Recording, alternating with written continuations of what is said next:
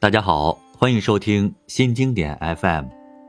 今天呢是一个特殊的日子，清明节，它和春节、端午节、中秋节并称为中国四大传统节日。清明时节雨纷纷，路上行人欲断魂。唐代诗人杜牧的《清明》似乎给清明节绘了一笔伤感的基调。提起清明节呢，很多人首先想到的是扫墓祭祖、缅怀故人，而其实，在古代，清明节除了有祭奠逝者的悲伤，还有万众踏青、郊游、戴柳、斗鸡等多种活动。那么，你可知道清明节是怎么来的？古人在清明节是不是也有假期呢？他们都是怎么过的？首先呢，要和大家聊一聊清明节的由来。相传，在春秋时期，重耳为了逃避迫害，流亡国外。随臣介子推从自己的大腿上割下了一块肉，给重耳充饥。重耳呢，因此得救。十九年之后，重耳回国做了君主，也就是历史上著名的春秋五霸之一晋文公。在即位之后，文公重重赏了当年伴随他流亡的功臣，唯独忘了割腿喂他的介子推。介子推呢，当然也不求回报和利禄，打好行装，和母亲悄悄地到绵山隐居去了。文公听说之后啊，羞愧莫及，亲自带人去请。为了求介子推出山。有人献出了一个计策，从三面火烧绵山。火熄灭之后，人们才发现背着老母亲的介子推已经死在了一棵老柳树下。所以，为了纪念介子推，晋文公下令将放火烧山的这一天定为禁火吃冷食的寒食节。第二天，晋文公率领众臣登山祭奠。发现那棵老柳树死而复活，便赠老柳树为清明柳，并晓谕天下。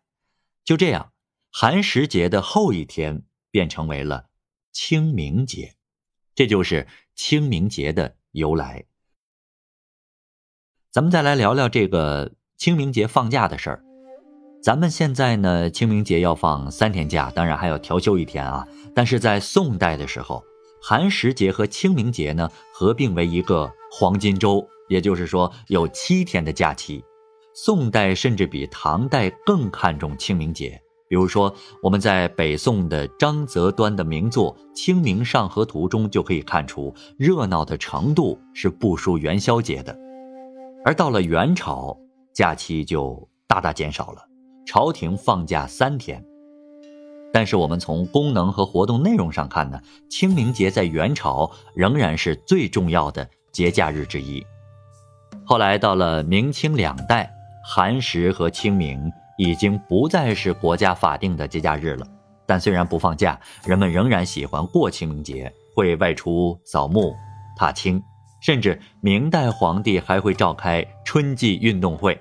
那么，在很多的名画当中，也有描绘明代皇帝出京到陵墓上拜谒的盛况。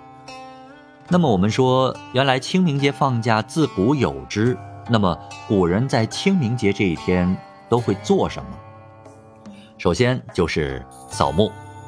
从唐代开始啊，朝廷就会给官员放假，以便归乡扫墓。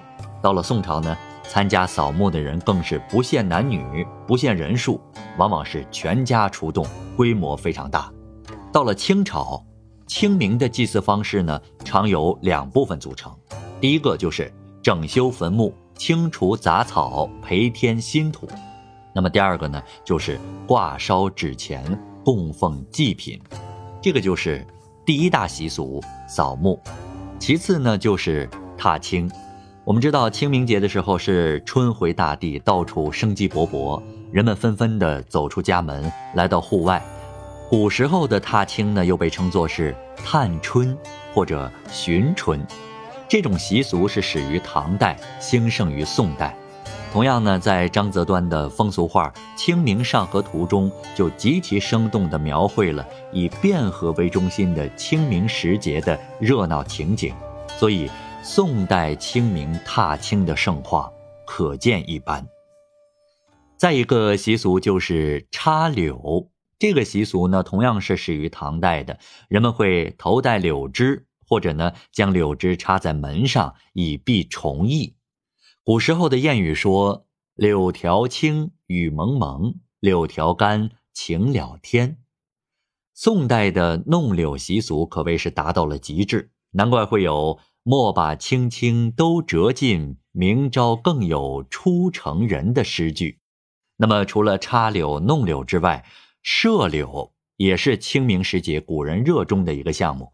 在孟浩然的一首诗。上巳洛中记王九迥中就有描绘：斗鸡寒食下，走马射堂前。在孟浩然的这首诗中呢，还引出了清明的又一个习俗，那就是斗鸡。斗鸡这个习俗啊，其实在战国的时候就已经很兴盛了。寒食斗鸡呢，在魏晋时期是尤为的盛行，并且一直延续到了唐朝。由清明开始，一直斗到夏至才结束。而且大家不要觉得斗鸡是难登大雅之堂的鄙俗的一个习俗，不仅民间斗鸡，连皇上也会参加斗鸡。除此之外呢，清明节还有放风筝、蹴鞠，也就是踢足球等等很多的清明习俗。之所以有这么多的户外娱乐活动，相传呢，是为了防止寒食节的寒食冷餐伤害身体，才有了踏青、插柳、植树、蹴鞠、放风筝、荡秋千、打马球等各种体育活动，以此来锻炼身体。而且之前我们也提到，清明这个时节正是一年当中的初春之时，是拥抱春光的最佳时间。关于清明节。古人也特别喜欢吟诗作对，留下了特别多的名篇名句。除了前面我们提到的杜牧的《清明》这首家喻户晓的诗之外，白居易有两首诗，分别描写了清明节扫墓和踏春的两个习俗，当然也表达了两种情绪。其一呢是“寒食野望吟”，乌啼鹊噪。昏乔木，清明寒食谁家哭？风吹旷野纸钱飞，古木累累春草绿。棠梨花映白杨树，尽是死生别离处。明明重泉哭不闻，萧萧暮雨人归去。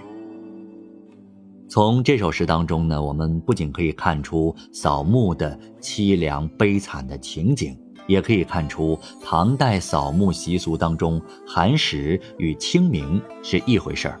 的确，每当此时呢，一些漂泊异乡的诗人墨客，思乡之情也会油然而生。第二首描写踏春的诗叫做《清明夜》。好风笼月清明夜，碧彻红轩刺史家。独绕回廊行复歇，遥听弦管暗看花。这首诗则主要描写了在清明节的夜晚，白居易独自步行在回旋的走廊中，唱着歌，听着远处的弦声，欣赏着眼下的花卉。这首诗呢，则表现了诗人的闲适的心情。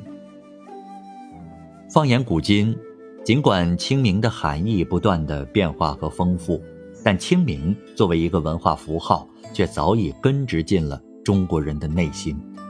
无论是孩童、老人，还是乡人、游子，每到清明时节，少不了的，永远是对先贤或英烈无尽的缅怀和思念。这就是清明，一个农历的节气，一种情感的寄托，一份文化的传承。一炷香，一叩首间，中华文化最纯然的内核就这样得到了坚守与传承。